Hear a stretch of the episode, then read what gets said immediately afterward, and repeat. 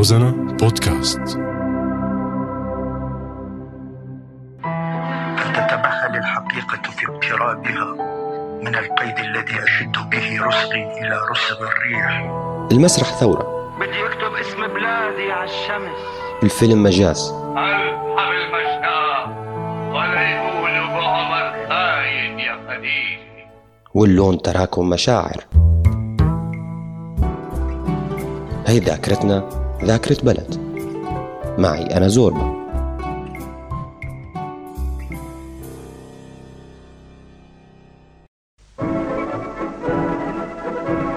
اتحركوا حدا يطلع يساوي مني.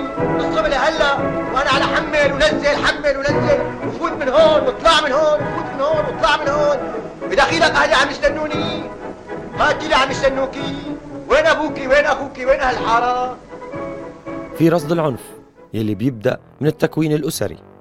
الجد بيضرب بقسوة المدرس عم يضرب ليغلق الضحية بدمائه بالشارع والشباب عم ينضربوا إذا حكوا بالسياسة. كأنه العنف عادة يومية على خلاف التسمية. الأحلام يلي بيطلقها مع الحمام وبيبينوا من الشباك لينتفضوا ويهبوا من الخوف بالسما أو يمكن السما هي مغلقة. ما لها أحلام سريالية طويلة. هو مشهد افتتاحي لفيلم أحلام المدينة اللي أخرجه السوري محمد ملص عام 1984 لك افتح الباب لنتحاكى افتح في حدا بيعمل عملتها العمى. العدو ما بيعملها.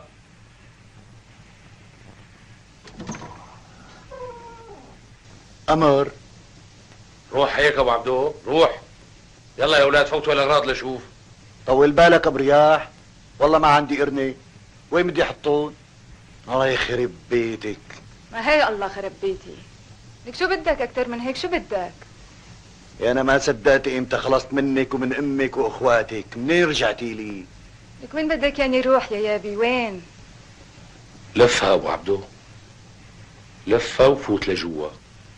يعني أهم الدلائل على أنه القائمين على على المؤسسة عندهم خط أحمر واحد هو حافظ الأسد وعائلته وزمنه. بس أكيد يعني من خلال الفيلم يلاحظ بجلاء أنه الاستعارة الوحيدة اللي بيملكوها السوريين من نصف قرن لهلأ للتعبير عن العمق السياسي لبلدهم هو استعارة تناصية عن الشيء اللي صار بالخمسينات. والفيلم قائم على أساس أنه وبيحكي على زمن حافظ الأسد بس بنموذج آخر هو نموذج أديب الشكلي وليس حسني الزعيم. يعني ببلش الفيلم ليكشف لنا أنه بداية صناعة الاستبداد السياسي العسكري مع زعامة آه، تكريس زعامة أديب أديب الشيشكلي هو اللقطة الأولى من الفيلم لما هذا العالم ال- السوقي من السوق وليس من السوقيين. هذا العالم التجاري كيف بيبلش يتماهى عالم دمشق التجاري؟ بيبلش بيتماهى مع السلطة الحاكمة لهذا البلد من أنه صاحب المحل بيغير الشعار التاريخي لدمشق اللي هي شكري بيك لعينيك. لأديب بيك لعينيك. ومباشرة الطفل الموجود بالشارع واللي جاي من القرية قريبا مباشرة بيستلهم منه هذا ال- ال symbol أو هذا ال slogan اللي عم يطلقه. وبصير بيقول بيتماهى مع السلطة مباشرة إنه أنا من اليوم رايح بالمدينة بدي أسمي حالي أديب. تماهي مع السلطة المركزية اللي بشكلها أديب الشيشكلي. بيقوم كردة فعل مباشرة وكدليل على أنه قديش العسكرة من البداية كان واضح مصيرها ببلد كتير مدني مثل سوريا وكتير تجاري بيقول له أنت ما رح تصير أديب رح تصير ديب. فالاستعارة اللي أخذها محمد ملاص بشكل ما هي استعارة لسوريا العسكرية بزمن حافظ الأسد وإن كان يعني بطريقة مخادعة أوحى للقائمين على ال- ال- المشروع من الناحية الإنتاجية اللي هي المؤسسة العامة للسينما أنه آه إنه هو عم بيحكي على زمن اديب الشكل طبعا في كتير تجارب من من من من إنتاج المؤسسة العامة للسينما. أفلام هي ممنوعة بسوريا يعني لأنه هي أفلام عبارة عن استعارات وعبارة عن تناصات من الماضي السوري بس هي حقيقة بتحكي عن الحاضر السوري. انقلاب بعد يا أختي بعدي. لك ابو النور! لك شو عم تحكي؟ قلنا عندي طرق اخطر الانقلابات. انقلاب! أبو النور أبو النور. انقلاب! لك شو جنيت؟ فوت جوا عبد الكافور انقلاب! صباح الخير أبو رياح. أهلين حكيم. شي انمعس وشي وقع بنهر بلدة وشي هرب الله وكيلك ما حدا لحدا. ولك كله بدل العقيد. عاش عاش العقيد اديب الشكلي عاش. على روح النبي وروح آل بيت النبي. العرسوس اليوم عنا ببلاش. كرمال الشهداء اللي ماتوا تحت الدبابة. يبدو محمد ملص عم يقول إنهم صادروا الأجنحة. مزقوها حتى تتوقف كل الأشياء عن الطيران أو الأحلام باتت مسلوبة. النوافذ مغلقة بشدة. الكاميرا عم تتسلل البيوت الحجرية القديمة بحي دمشقي في زمن حكم الدكتاتور. الصرخات مكتومة بالداخل عم يحاول المخرج ينتزع الألم على تخوم الكتمان. بياخدنا لأحداث الفيلم من خلال حكايتين سياسية والتانية حتوتة وحكاية بالفترة يلي بيتم إعلان سقوط حكم العقيد أديب الشيشكلي ونشوء مصالحة وطنية بينتج عنها الجبهة الوطنية يلي قيل إنها قادت انتخابات عام 54 وبتنتهي الانتخابات بعودة الرئيس شكري القوة للحكم حتى نهاية حكاية الفيلم وإعلان الوحدة بين سوريا ومصر عام 1958 الله لا كان جابك يفتح حريمك. ناقصني أنا. عود البحر. ما بدك ترفعون؟ أنا. برفعون. الله يوفقك. ما حدا يقدر طلع ما فوتك ما عندي. ما عندي. ما بطلع. روح ما بطلع. جاي. ما عندي. اتبع. الله يخليك. بنطلون الله قصير ما. بدي. ما يا بدي ماما. يا أمي. بدك يسخنوك. قبل إيه،. الحارة. ما بعرف إيه، ما عندي أنا. ما عندي. ما عندي. ما عندي. بيختار المخرج شخصيات القصة. أرملة بيموت زوجها ببداية الخمسينيات من القرن الماضي. بتلاقي حالها في حيرة بتتمة العيش ضمن اضطراب عام وقلة المال والفقر والأحداث بشكل عام. بتعرفي؟ بس إن شاء الله يكون جدي بالبيت. يا الله ما أحلى الشام يا عمي هاي الشام تعي طلعي هاي الشام يا عمي تعي طلعي يا الله ما أحلى الشام يا عمي يا الله بس بقى عمر هلا أنا مثل ما عم بعتقد إنه هو قراءة لأنه نحن بنمشي من تراجيديا لتراجيديا أخرى لأنه بالنهاية في شخص كان مخبي صورة وهي الصورة بيطلعها كل فترة اللي هي الزعامة الحقيقية والمنطقية للمدينة اللي هي مدينة دمشق وشكر القوتلي يعني في شخص كان مخبي هاي الصورة بضل بضل بيطلعها وبضل بينزلها. بس أنا برأيي بالعمق إنه هو من خلال قصة الجد اللي هو رفيق سبيعي مع أولاد بنته بيكشف العالم العنيف الموجود. بيمثل الإقطاع وبيمثل التقليدية وبيمثل الدينية. هذا العالم اللي هو خارج فكرة العسكريتاريا وخارج فكرة الحكم السياسي هو عنيف مع الأعضاء الأكثر هشاشة مع الأطفال مع النساء مع المهمشين مع اللي ما لهم حدا. كم العنف اللي اللي اللي يمارس على هدول؟ يوحي بأنه هدول دائما بدوروا على سند إيديولوجي وسند سياسي لأنه يكون سند عنف. فهدول الناس دائما الضعفاء المهمشين في مواجهة هذا العنف الاجتماعي المركزي اللي بيمثله هذا الجد اللي هو الإقطاعي اللي هو صاحب المكان. بي- بيتماهوا مع أي سلطة جديدة بتجي. فأول الفيلم ببلش بعرس استقبال لديكتاتور اللي هو اديب الشكلي وآخر العرس إنه نحن بالأخير يعني بدلنا ديكتاتورية بديكتاتورية إنه كمان الناس هللوا من جديد بعد هذيك التجربة هللوا لديكتاتوريه ديكتاتوريه الوحدة اللي ألغت كل الحياة السياسيه هلا بال- بالعصر المعاصر. يعني في- فينا نستشف نفس الشيء يعني إنه نفس الناس اللي كانوا بيهللوا لديكتاتورية البعث وإيديولوجيات البعث وانقلابات البعث سلطة المخابرات. الناس الأكثر بساطة هلا كمان عم بيهللوا لداعش ولجبهة النصرة ولكتير زعماء آه، زعماء آه، حرب ورؤساء ميليشيات مثل مثل اللي بيحكموا كتير مناطق محلية بيعتبروها هي المنقذ.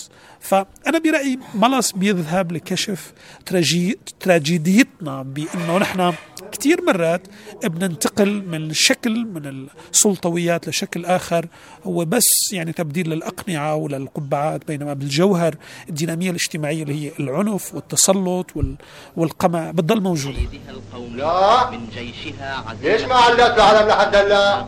وينه معلمك؟ أيوه أيوه جاي جاي. رح نعلو. بس بعت لي الولد يفصل له الخشبي. بدي ارجع شوفه معلق. أحسن ما نعلق ها.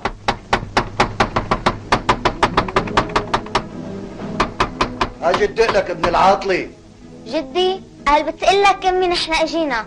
جيتوا روق إلا الله لا كان شابك إلا مندوب في رقبتي بتقرر تعود لبيت والدها بصحبة أولادها. الصبي ديب يلي بيشتغل كوا بالحارة وبنت صغيرة. وبيرصد للأجواء من خلال ديب الابن والأب يلي بيتعرض لعنف دائم ومستمر حتى بمشهد انتقامه من زوج أمه الخائن يلي بيمسك المقص بداعي الانتقام وبيكتمل العنف العام بالدم يلي بينطلق من رأس الرجل ليتعبى ويعبي المشهد ويمكن أحلام ملص وديب. ومعها المخلفات الاجتماعية من ثقافة مجتمع ضمن واقع مؤلم ومريض وخيبات الأمل بشكل عام. طلع طلع المفتاح ضربه على راسه. نزلت الدم طلعت لفور الدم يا معلمي. خلاص خلاص. تعشف الدم. تعشف تعشف الدم يا معلمي. تعشف الدم. تعشف الدم. شو بك شو؟ تعشف يا الدم. حريمة خلاص شو بك؟ أبو النضارة. خلاص. ضربه. لا خلاص. بدون صوت انت انت ليش وقفت؟ فهمني. انت ليش وقفت؟ دم. لك خلاص بقى. دم لك خلاص بس بس خلاص. ولا كلمة. نحن دخلنا فيهم؟ بس خلاص. أنا من الناس اللي بيعتقدوا إنه في ثلاث أنواع من الرقابات اللي رح تتكون بسوريا. رح يكون في رقابة الامتيازات.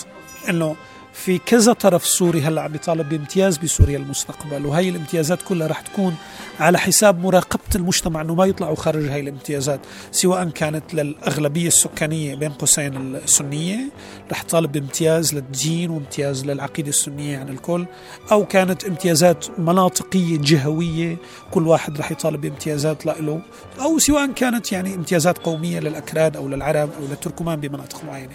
ال ال الشكل الآخر من المراقبة أو من ال من ال من التسلط الاجتماعي. رح يكمن عبر عملية انه إنه الاتحاد الجديد للسلطة بشكله الجديد بين العساكر اللي رح رح ينجحوا بالحرب وبين رؤوس الأموال اللي استفادوا من الحرب. هدول رح يكونوا نوع من الشرعيات الجديدة مثل ما شهدت كل حالات اللي كانت فيها الحرب الأهلية مديدة. هدول رح يشكلوا نوع من السلطة الاجتماعية وهن رح يقرروا مين رح يصعد بالسلم الاجتماعي ومين ما رح يصعد.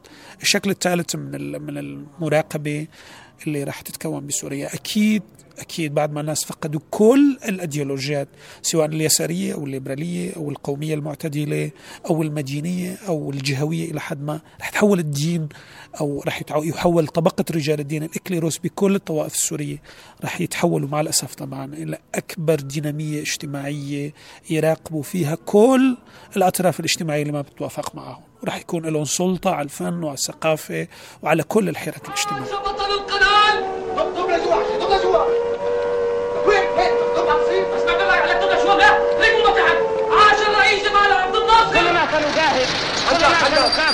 طريق فوزنا بأرواحنا الله يحميك يلا شباب يلا كلنا سندافع عن قوميتنا. كلنا سندافع عن عروض قوميتنا العربية لن تهزم. الله أكبر. عاش بطل القناة تعطني بس يا لك. وحش زلمه ملص بينتقي مرحلة الطفولة على أساس إنها هي من المراحل الأساسية يلي بترسخ فيها الوعي الوجداني والروحي والفكري.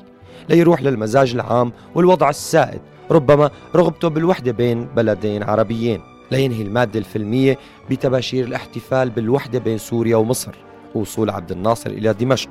ليخلينا نشوف دمشق بأحلى وأزهى حالاتها. ويسمعنا أغاني الوحدة أنا واقف فوق الأهرام وقدامي بساتين الشام. وبغمرة الاحتفالات بيوقف أبو النور الشاب يلي ملأ الفيلم بحيويته وحماسه الوطني. ليقول لصديقه ديب بعمرك شفت القمر هيك يا دياب؟ الله بذاته مع الوحدة وحدة أحباب وحدة ما يغلبها غلاب ببارك. وحدة أحباب توصلنا من الباب للباب. ولا حايل ما بين الاتنين ولا مانع ما بين الاتنين ولا حاجز ما بين الاتنين أنا واقف فوق الأهرام وقدامي بساتين الشام أنا واقف فوق الأهرام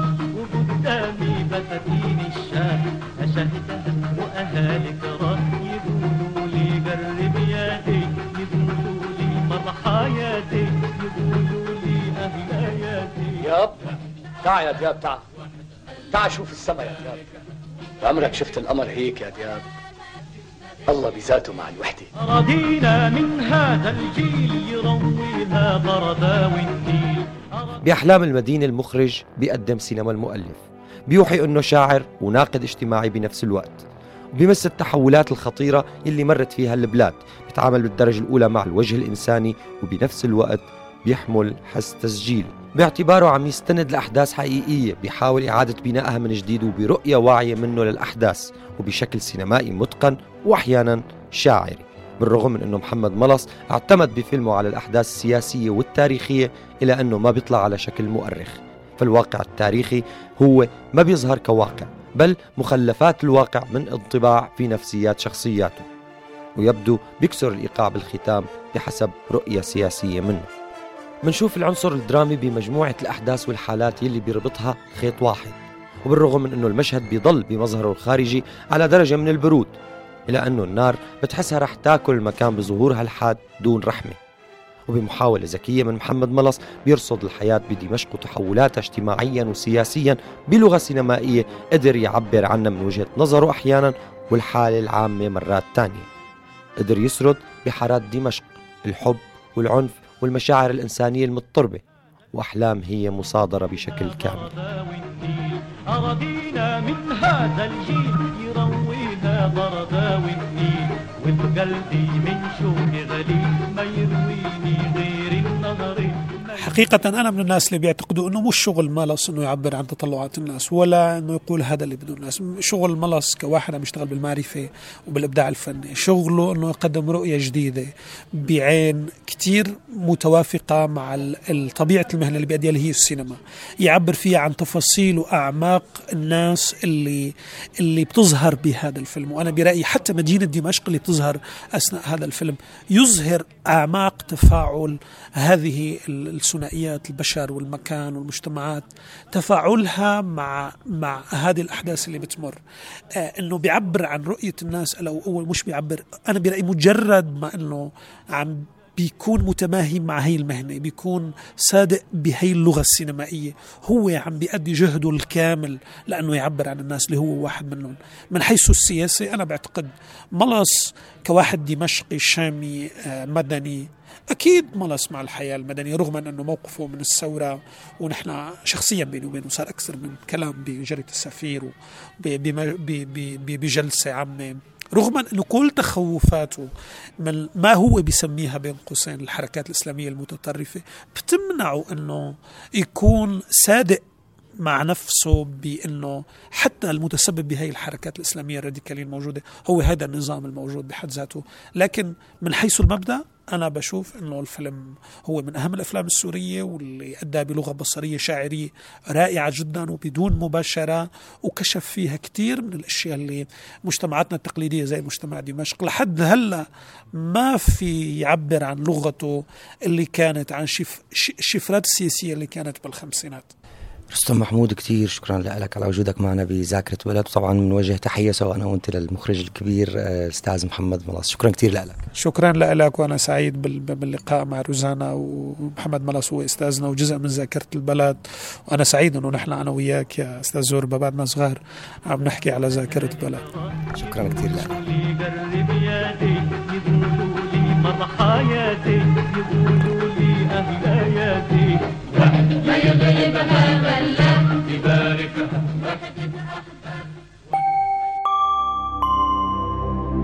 روزانا بودكاست